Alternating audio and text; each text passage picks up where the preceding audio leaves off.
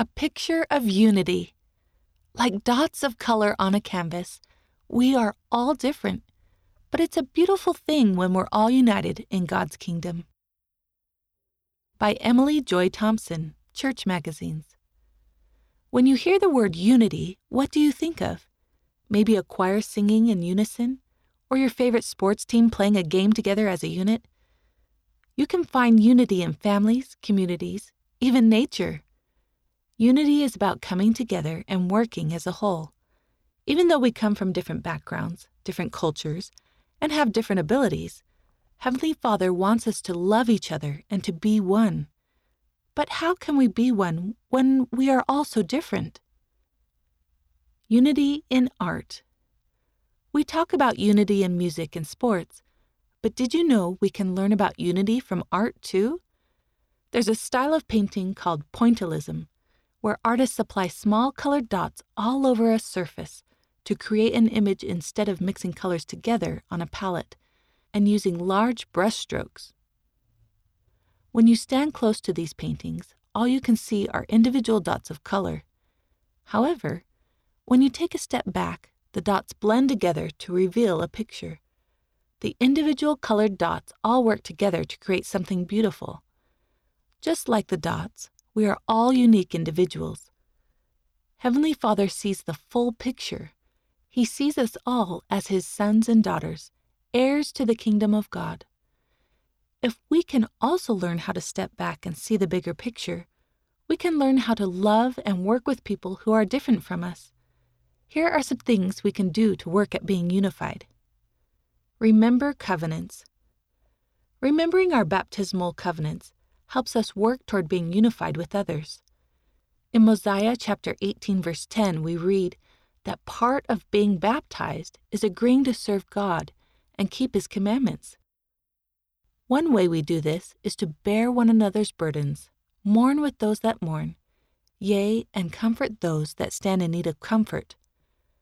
When we reach out to a friend who is sad, help our parents with chores around the house, or reach out to someone new at school, we are making the effort to open our hearts to them and have our hearts knit together in unity and in love one towards another.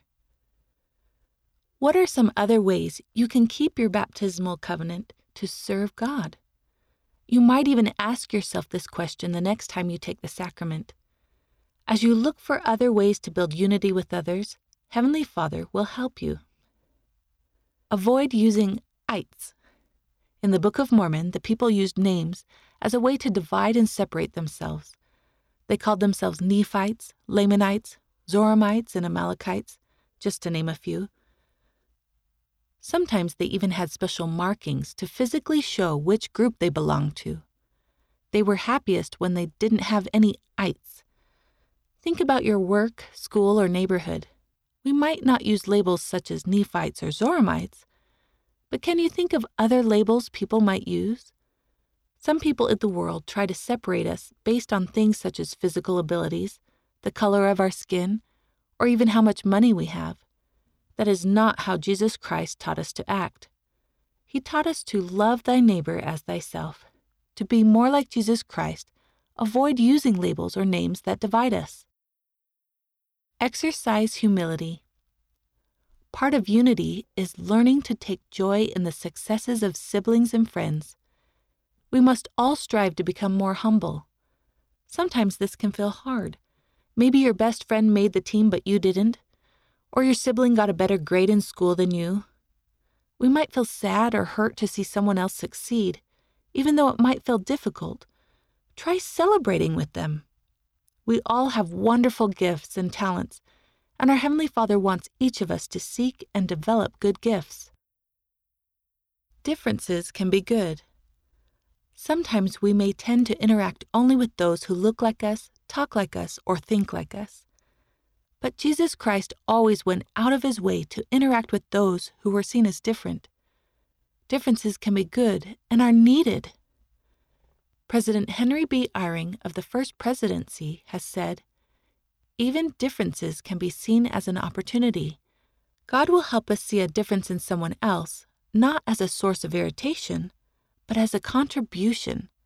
Not everyone can play the same position on a sports team or sing the same part in a choir. The world would be boring if all the flowers were the same color or if all the trees looked the same. Differences can make the world better and help us to be one.